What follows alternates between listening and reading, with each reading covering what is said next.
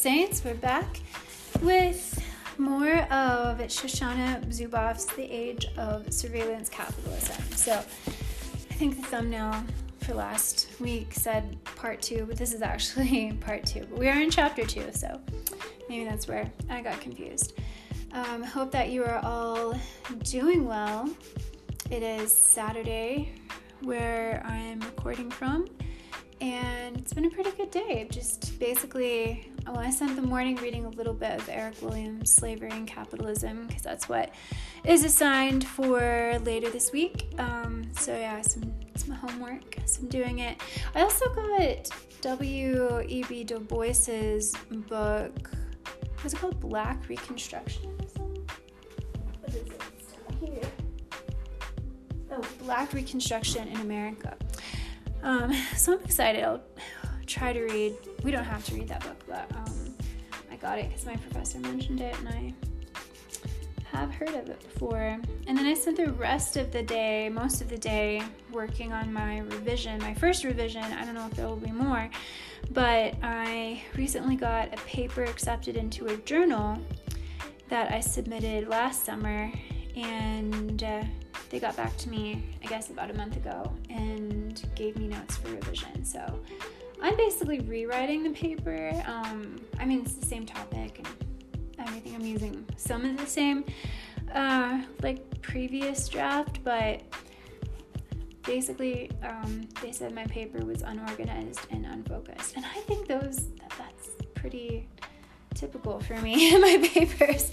I'm realizing that's a pattern, that's my weakness. So it's fun doing the second revision. It gives me a chance, you know, since I submitted it in the summer, I've read different things that I feel like could go in the paper and would fit um, even better than stuff that I had before. And uh, so today I wrote pretty much like five pages. I'm on the beginning of the sixth. It's actually due tomorrow though, which I didn't realize. So hopefully I can write another six pages and read it and be done with it. I don't know. I might have to ask for an extension. But that's that was my today, and uh, but I thought I would take a break and spend some time with all of you reading part two, the two modernities. Now we're reading out of a chapter called. Uh, August 9th, 2011, setting the stage for surveillance capitalism. It's a cold read, so I have my highlighter here so I can highlight as I go on, and as always, you'll hear my comments. Capitalism evolves in response to the needs of people in a time and place. I think that right there is an interesting perspective. That capitalism is supposed to be for the people, or it could be for the people, and therefore evolves according to how we evolve. Henry Ford was clear on this point. Mass production begins in the perception of a public need. And you know, I really think that Adam Smith is speaking from that place. Uh, you know, I can imagine, only imagine that when Adam Smith uh, was living and breathing and jiving, that you know, you didn't have a lot of options, maybe for products, maybe the, the ease of life that didn't have like a ton of conveniences.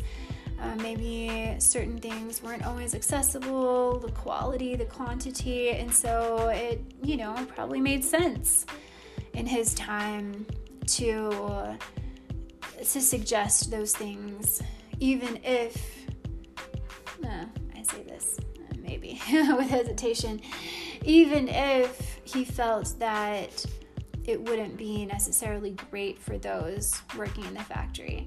I mean, but why couldn't it have been that, you know, those who had to work in the factory doing um, mundane, repetitive tasks would not have to work that much? They would get paid really well and they could work three out of the seven days. And so that, I mean, his idea, Adam Smith's idea of compensation was to have cheap education and like cheap entertainment. But if you could have just paid them well and had them work not so much and work not, you know, at a super fast rate, then that seems like that could have been a better compensation, but he didn't think about that.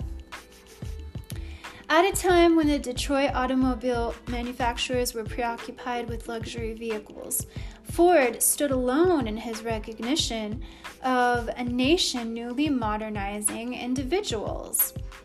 Farmers, wage earners, and shopkeepers who had little and wanted much, but at a price they could afford. Their demand issued from the same conditions of existence that summoned Ford and his men as they discovered the transformational power of a new logic of standardized, high volume, low unit cost production. Ford's famous $5 day was emblematic of a systemic logic of reciprocity. In paying assembly line workers higher wages than anyone had yet imagined, oh, there you go, we were just talking about that, he recognized that the whole enterprise of mass production rested on a thriving population of mass consumers. Although the market forum and his boss, so it's interesting, Zuboff is kind of, it sounds like she's kind of detailing an, a more ideal perspective and time of capitalism than now. Although the market forum and its bosses had many failings and produced many violent acts, its populations of newly modernizing individuals were valued as necessary sources of customers and employees. It depended upon its communities in ways that would eventually lead to a range of institutionalized reciprocities. On the outside, the drama of access to affordable goods and services was bound by democratic measures and methods of oversight that asserted and protected the rights and safety of workers and consumers. On the inside were durable employment systems, career ladders, and steady increases in wages and benefits. Indeed, considered from the vantage point of the last 40 years, during which this market form was systematically deconstructed, Oh, that's interesting. It's because she's giving us like a, I guess, a time. Its reciprocity with the social order, however vexed and imperfect, appears to have been one of its most salient features. The implication is that new market forms are most productive when they are shaped by an alliance to the actual demands and mentalities of people. I mean, this line of argument is similar to you know, I guess the same one as similar as the same one, similar to the one uh, about you know how do we get companies to be more environmentally conscious? Will we make it profitable for them? We we have to market environmentalism as being beneficial to those companies. Like, for instance, and I think maybe this led to some greenwashing, but you know, you could, Walmart, let's say, because Walmart and Target did this, you could start offering organic produce and products to your customers, and you will attract a new kind of audience in addition to the one that you already have. And uh, so, you know, so that might support organic farmers, you know, or food companies with more ethical practices that are more conscious of that, etc. So, um, it sounds like the same argument. The great sociologist Emile Durkheim, who I have not read, but I would like to, made this point at the dawn of the 20th century, and his insight will be a touchstone for us throughout this book. Oh, okay. Observing the dramatic upheavals of industrialization in his time, factories, specialization, I'm reading slowly because I'm highlighting, the complex division of labor, Durkheim understood, oh, we're talking about Durkheim, okay, that although economists could describe these developments, they could not grasp their cause. He argued that these sweeping changes were caused by the changing needs of the people, and that economists were and remain systematically blind to these social facts. Quote, the division of labor appears to us otherwise than it does to economists. For them, it essentially consists in greater production. For us, this greater productivity is only a necessary consequence, a repercussion of the phenomenon. If we specialize, it is not to produce more, but it is to enable us to live in the new conditions of existence to, oh, sorry, that have been made for us. The sociologists identify the perennial human quest to live effectively in our conditions of existence as the invisible causal power that summons the division of labor, technologies, work organization, capitalism, and ultimately civilization itself. Each is forged in the same crucible of human need that is produced by what Durkheim called the always intensifying violence of the struggle for effective life. If work becomes more divided, it is because the struggle for existence is more acute. The rationality of capitalism reflects this alignment, however imperfect, with the needs that people experience as they try to live their lives effectively, struggling with the conditions of existence that they encounter in their place and time. It's interesting to think about, you know, what we still and what we newly struggle with as modern human beings. With all of our conveniences, we have not found, most of us have not found, that it gives us more emotional well being or physical well being or even leisure time. A lot of us are trying to figure out how we can have more time to ourselves, work not being a time to ourselves, unless you are the type of person that has a vocation. I consider myself as the type of person that has a vocation, yet I still think there could be adjustments to academia, especially on the community college, let's say even adjunct side, that you have to teach so many classes in order to survive. And that's not necessarily the most enjoyable or beneficial to students um, approach. If professors were only teaching two classes a semester, then they could devote a lot of attention to those students. And if the the caps on classes were, let's say, a reasonable 20 students each, or even 25, but 20 would be much better. 18 to 20 students, so that then you'd have like 40 students for each semester. You could spend more time on their essays, their papers, giving them feedback. Um, you know, building a relationship, then you could logically teaching what many people of the communities I just mentioned teach which is like seven or eight classes. You know, we'll teach as many, and I'm full time at the at the state um, college, but I still teach as many classes as I can make because my base salary is nothing. so um, I will just say that it's nothing in terms of the cost of living in the place where I am. Um, you know, unless I rent a room with someone I find on Craigslist um, instead of having my own place. So, so, you know, so what did the promise of convenience not grant us? When we look through the lens, we can see that those eager customers for Ford's incredible Model T and the new customers of iPods and iPhones are expressions of the conditions of existence that characterize their era. In fact, each is the fruit of distinct phases of a centuries long process known as individualization.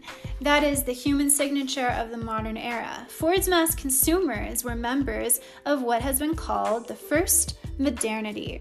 But the conditions of the second modernity produced a new kind of individual for whom the Apple inversion, sorry, I'm highlighting again, and the many digital innovations that followed would become essential. So, how have the things we have become essential when, you know, for the greatest amount of history before us, we didn't have them? The second modernity summoned the likes of Google and Facebook into our lives, and in an unexpected twist, helped to enable the surveillance capitalism that would follow. What are these? And see, that's what I think that as human beings we are bad at um, thinking long term, thinking about the long term consequences and having the self control and the discipline and the discernment to say, yeah, let's not move forward with that, even though we can. The risk of the com- consequences outweigh the benefits of quote unquote progress. When has anyone ever done that? I just want to know. Maybe it's not good to make an atomic bomb. You know, I mean, maybe not do it.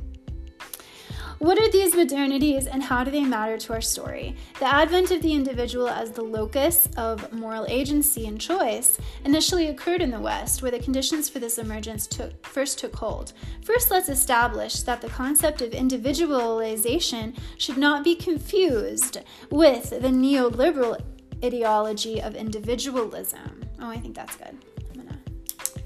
Underline those two words that shifts all the responsibility for success or failure to a mythical, atomized, isolated individual, doomed to a life of perpetual competition and disconnected from relationships, community, and society. Neither does it refer to the psychological process of individual individuation that is associated with the lifelong exploration of self-development. Instead, individualization is a consequence of the long term processes of modernization. Oh, that paragraph is really important. I feel like I want to read it three times. Um, so we have individualization and then individualism. I feel like Byung Chul Han, like that's him. He talks about individualism, perpetual competition and disconnection. But then there is individuation, which I apparently can't say very well, um, that is about self development, and that sounds like a really good thing. Hmm, okay. I'm gonna write a one, two, three, Until the last few minutes of human history, each life was foretold in blood and geography, sex and kin, rank and religion.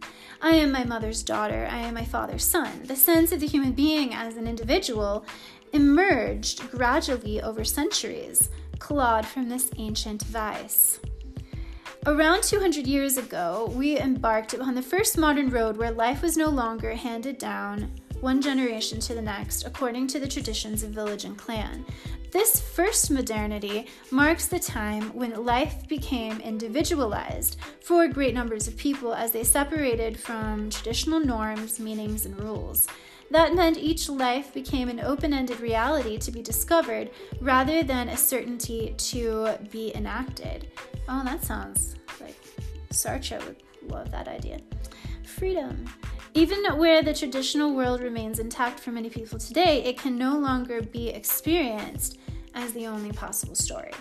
I often think about the courage of my great grandparents. What mixture of sadness, terror, and exhilaration did they feel when, in 1908, determined to escape the torments of the Cossacks in their tiny village of Kiev, outside of Kiev, they packed their five children, including my four year old grandfather Max, and all their belongings into a wagon and pointed the horses toward a steamer bound for America.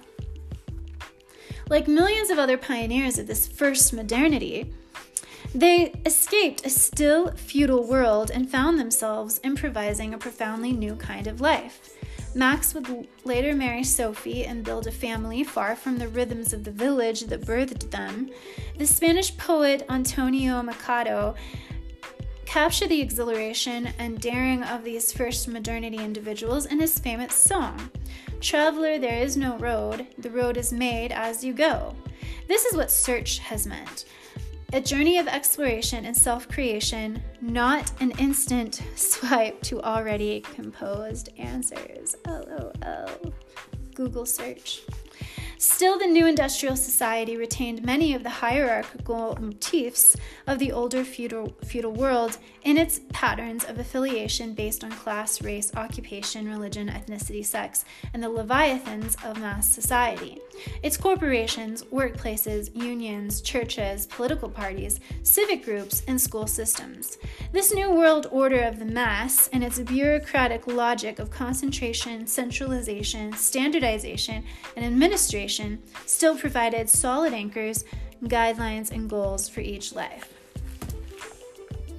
Compared to their parents and all the generations before, Sophie and Max had to make things up on their own, but not everything. Sophie knew she would raise a family, Max knew he would earn their living. You adapted to what the world had to offer and you followed the rules. Nor did anyone ask your opinion or listen if you spoke. You were expected to do what you were supposed to do, and little by little you made your way. You raised a nice family, and eventually you'd have a nice house. You'd have a house. Oh, it doesn't say nice. that was my hope, I guess. A house, car, washing machine, and refrigerator. Mass production pioneers like Henry Ford and Alfred Sloan had found a way to get you these things at a price you could afford. So, yeah, so I kind of see where she's going, you know. And then I guess we are third modernity kind of like what Michel Foucault does a little bit in like um, looking at the genealogy of power and the move from like resistance, bodily, more obvious power to like the more subtle, pernicious powers of various institutions and who cre- that create norms. If there was anxiety, it reflected the necessity of living up to the requirements of one's roles. One was expected to suppress any sense of self that spilled over the edges of the given social role, even at considerable psychic cost. Socialization and adaptation were the materials of a psychology and a sociology that regarded the nuclear family as factory for the production of personalities ready made for conformity into the social norms of mass society. Those factories, that's deep. That's, I don't know uh, intense. Those factories also produced a great deal of pain. The feminine mystique, closeted homosexuals, church going atheists, and back alley abortions. Eventually, though, they even produced people like you and me. That's so interesting because I can't help compare what people say to adult children who grew up in families where the parents were narcissistic or had some kind of antisocial personality disorder or were alcoholics or just emotionally immature, unavailable, how those people still have imprisoning childhoods. I guess even I saw something recently that said that even if you had a good childhood, you still have to heal from certain traumas. And um, I'm laughing, but no, it's not funny. Um, you know, and I mean, I. I hope that's not true, but you know, if it is, it gives us, like, I guess, more compassion toward each other. Um, I don't know. It's just interesting. I guess when writers say people like you and me, I wonder who's not included in that. When I set out on the open road, there were few answers, nothing to emulate, no compass to follow except for the values and dreams that I carried inside me. I was not alone, the road was filled with so many others on the same kind of journey. The first modernity birthed us. But we brought a new mentality to life, a second modernity. What began as a modern migration from traditional lifeways bloomed into a new society of people born to a sense of psychological individuality, with its double edged birthright of liberation and necessity. We experience both the right and the requirement to choose our own lives. We have to be existential beings. No longer content to be anonymous members of the mass, we feel our entitlement to self determination, an obvious truth to us that would have been a, an impossible act of hubris for Sophie and Max. This mentality is an extraordinary achievement of the human spirit, even as it can be a life sentence to uncertainty, anxiety, and stress. And that's why we like the existentialists. Since the second half of the 20th century, the individualization story has taken this new turn toward a second modernity. Industrialization, modernity, and the practices of mass production. This sentence has no commas.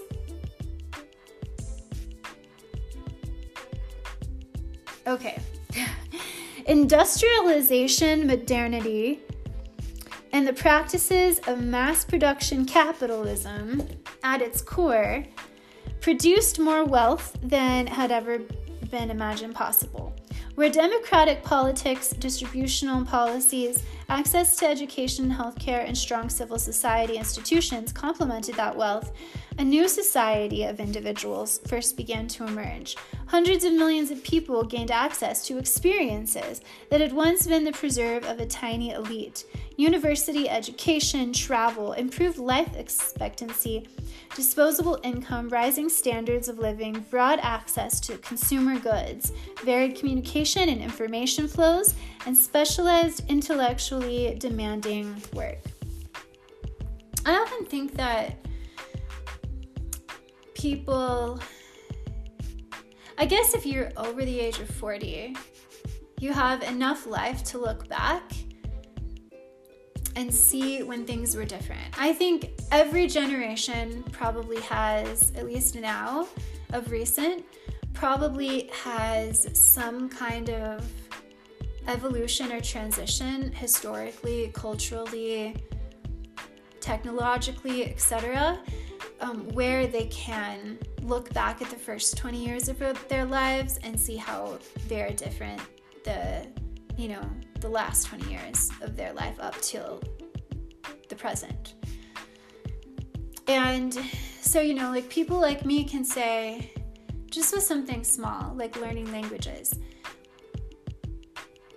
theoretically it's it seems like it would be so much easier to learn a language now let's say like as an adult a second language because of duolingo and busuu and you know the travel to different countries is more accessible. Um, I can use the internet and Zoom with a tutor from, you know, that is native to the country that speaks the language I want to learn. Whereas 20 years ago, maybe you could buy like a tape or a CD, you could take a class, maybe you could travel if you had the money. Um, but you know, uh, there was no like maybe internet. I'm starting to. Like, yes, there was internet. Um, not you know the internet of today, not the internet of today, um, not the computers of today, and so. I there's probably like uh, I don't know the, the, Commodore 64 was my first computer. So I, am like, was there a language game that you could play on that? I don't know. Maybe. What did I even do on that computer? AOL chat, maybe? Just chatting with random criminals. Um, I don't know. It just didn't seem safe.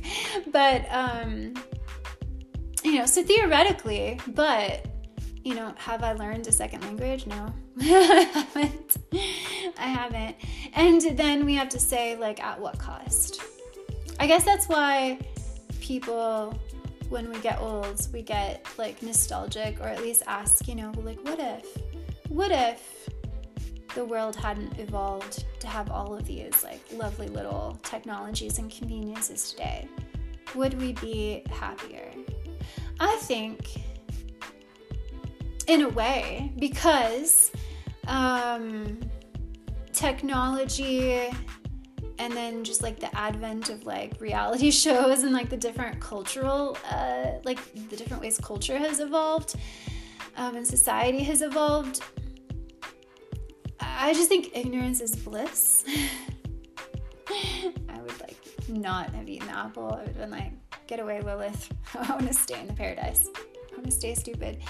Um, ignorance is bliss in terms of like if you didn't know that the Kardashians or the people on Selling Sunset or wherever existed, if you just kind of thought that the richest people were whatever the were what was whatever the the were whatever the upper limits of wealth was in your residential neighborhood. You wouldn't be able to compare yourself.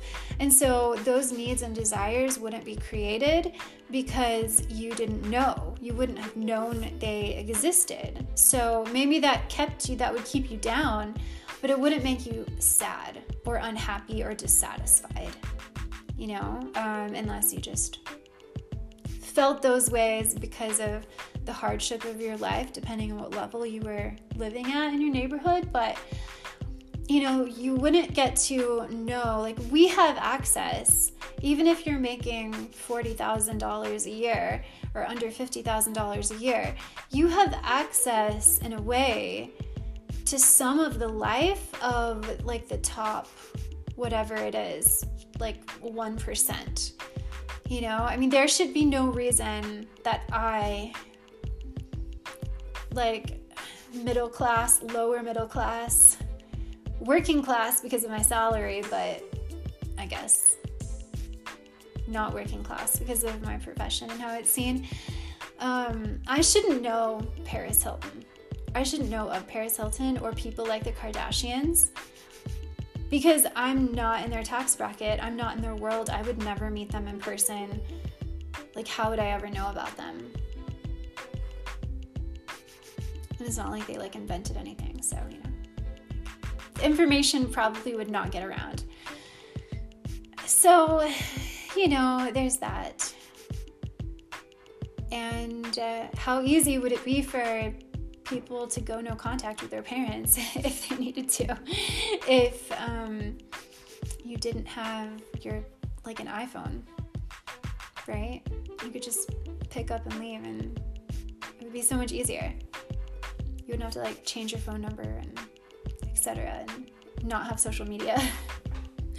I was just watching this YouTube video of this woman who started her YouTube video after her adult daughter went no contact. It's called Estranged Parents. And um, she like stalks her daughter's Instagram and she's like, at least I get this part of my daughter's life. Like, all right. That is a problem for people who are trying to um, get away from others. The hierarchical social compact and mass society of the first modernity. Sorry, I just felt like guilty. I hope certain people don't listen to my videos. Um, can I finish reading? I'm distracted now by my emotional guilt. Um, we can do it. This is, I guess, is a little bit of a long chapter. There's like two more pages left. The hierarchical social compact and mass society of the first modernity promised predictable rewards. But their very success was the knife that cut us loose and sent us tumbling onto the shores of the second modernity, propelling us toward more intricate and richly patterned lives. Education and knowledge work increased there's another one. I just wish there was more punctuation uh, in some of these sentences. Education and knowledge. Knowledge work is knowledge work like a. I mean, use a hyphen maybe, or is that what it is? Yeah. Uh, increased mastery of language and thought, the tools with which we create personal meaning and form our own opinions. Communication um, information consumption and travel stimulated individual self consciousness and imaginative capabilities, informing, okay, I guess we don't want to be blissfully ignorant, we need to evolve. Fine. Informing perspectives, values, and attitudes in ways that could no longer be contained by predefined roles or group identity. Improved health and longer lifespans provided the time for a self life to deepen and mature, fortifying the legitimacy of personal identity over and against a priori social norms. Even when we revert to traditional roles, these are choices now rather than absolute truths. Imposed at birth. As the great clinician of identity, Erik Erikson, once described it, the patient of today suffers most under the problem of what he should believe and who he should or might be or become. That's true. While the patient of early psychoanalysis suffered most under inhibitions which prevented him from being what and who he thought he knew he was. Which is which is worse. This new mentality has been most pronounced in wealthier countries, but research shows significant pluralities of second modernity individuals in nearly every region of the world. The first modernity suppressed growth and the expression of self in favor of collective solutions, but by the second modernity, the self is all we have. The new sense of psychological sovereignty broke upon the world long before the internet appeared to amplify its claims. We learned through trial and error how to stitch together our lives. That's true. Nothing is given. Everything must be renewed, renegotiated, and reconstructed on the terms that make sense to us. Family, religion, sex, gender, morality, marriage, community, love, nature, social connections, political participation, career, food, Indeed, it was this new mentality and its demands that summoned the internet and burgeoning information apparatus into our everyday lives. That's interesting that she's arguing that there was a need that created the internet.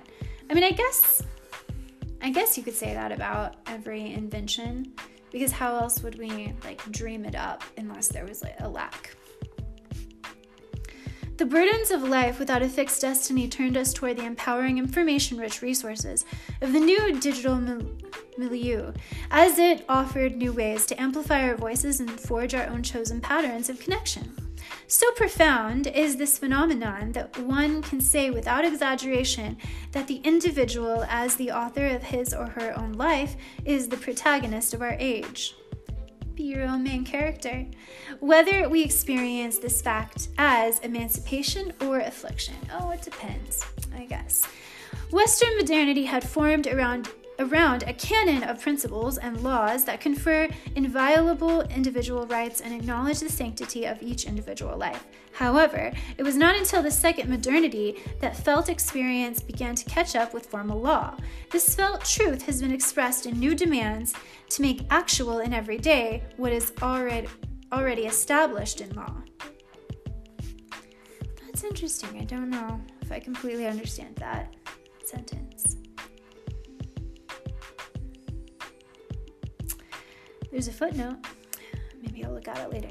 In spite of its liberating potential, the second modernity was slated to become a hard place to live, and our conditions of existence today reflect this trouble. Some of the challenges of the second modernity arise from the inevitable costs associated with the creation and sustenance of one's own life. But second modernity instability is also the result of institutionalized shifts in economic and social policies and practices associated with the neoliberal paradigm and its rise to dominance. This far reaching paradigm has been aimed at containing, rechanneling, and reversing the secular wave of second modernity claims to self determination and the habitats in which those claims can thrive. We live in this collision between a century old story, centuries old story of modernization and a decades old story of economic violence that thwarts our pursuit of effective life. I mean, that's true. I think that a lot of people of us feel thwarted. Um, whether it's little things we could tweak or, you know, just ask yourself what fantasies do you have of lifestyle? I have a fantasy of going to a month long retreat and being a public and intellectual and only having to teach one class at the university. And it would be such a great class. You know, like I still want to teach, I just want to do it in a way where it's quality over quantity. And I think that's this that's the same for a lot of people. A lot of people don't mind working, especially if they chose and pursued their line of working work and you know, you basically love it. But even if you don't really love it and you are just kind of in it because you didn't know what else to do, or that's just where life took you. I think a lot of us wouldn't mind it, whatever category we're in, if we just didn't have to do so much of it. It's the quantity that inhibits the quality of life. There is a rich and compelling literature that documents this turning point in economic history, and my aim here is simply to call attention to some of the themes in this larger narrative that are vital to our understanding of the collision, the condition of existence that summoned both the Apple miracle and surveillance capitalism's subsequent gestation and growth. All right, so that's the end of this second um, part, so the, the, actual second part. So thank you so much if you stayed with me. Um, thanks for the company. Give me your comments below and questions and thoughts. Not questions that I can answer, but questions like to have a discussion. Um, there are this uh, chapter. This chapter is quite long. We're on page 37 and it ends on page 62. Uh, the next sections are section three, the neoliberal habitat. Section four, the instability of the second modernity. Oh, that's pretty long. Five, at five, we finally get to a third modernity, which I think is so interesting and probably where she really talk, gets into it. And then part six is entitled Surveillance Capitalism Fills the Void. And then there's a part seven for a human future. So maybe like her vision of the ideal. Oh, and there's, okay, there's, it still goes on. This is the last one, I think. Uh, section eight Naming and Taming which is super super short so so yes yeah, so i plan to go through more of these sections you know especially if there's interest i am giving or co- i'm co-hosting a talk about Ayn Rand uh, at my college at the end of this month. And so Thanksgiving break is coming up, so that's probably what I'll be reading. I think I'm going to read, I have What is Capitalism, so I might read another chapter in that or another essay in that since her books are mainly like collections of essays from herself and other people.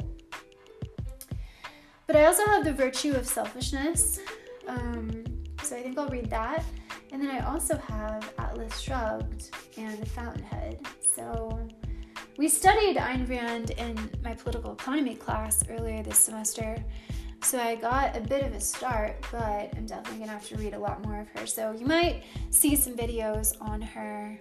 We just thought students would be interested in talking about that philosopher. So I think it's a good idea to have a talk just focusing on one philosopher and their works. I think it makes it more fun to prep because um, you have a, you really have a focus.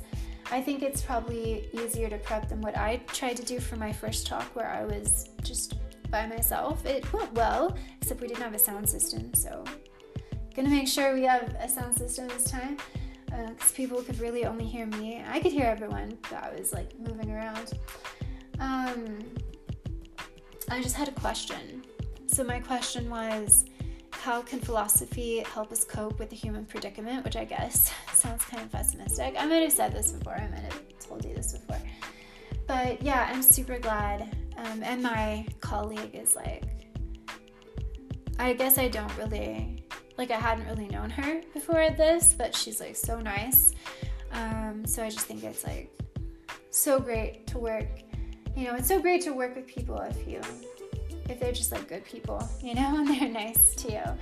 So, and smart, and like she uh, came up with focusing on Ayn Rand, so I thought that was really cool.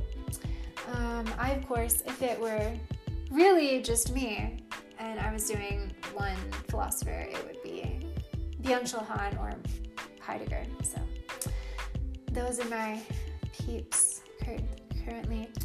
Um, so let me know in the comments, uh, you know, what you think about what I just read, what you're doing over Thanksgiving break, and if it's called something different than at your school um, or at your work. or you don't have one because you where you live. I guess that would also be the case. Um, and uh, you know what you're reading. And uh, I don't want to assume everyone that listens is a college student, but I'm just so much on the academic calendar that it's hard not to say like, tell me what you're gonna do and on winter break.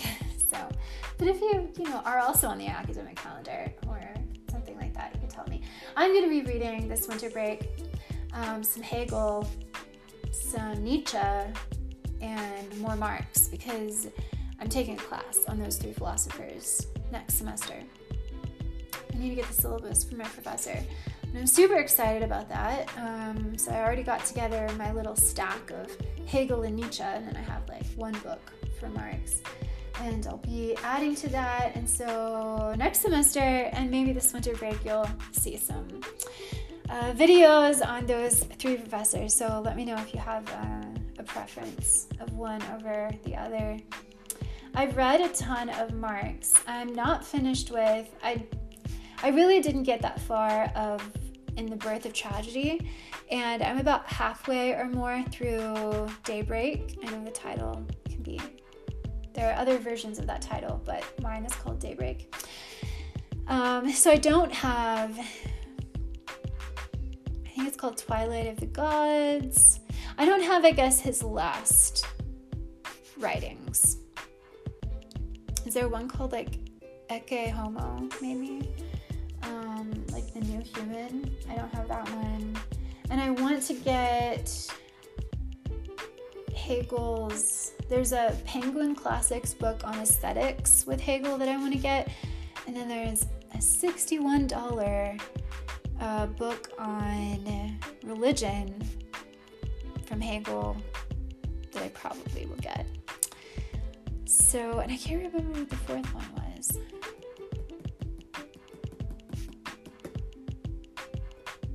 Oh, maybe that is four. Yeah, two of Nietzsche and two of Hegel.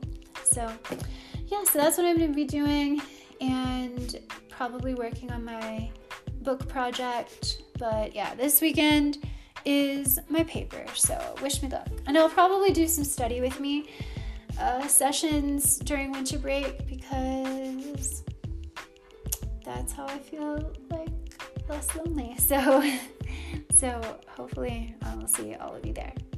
Thanks, everyone.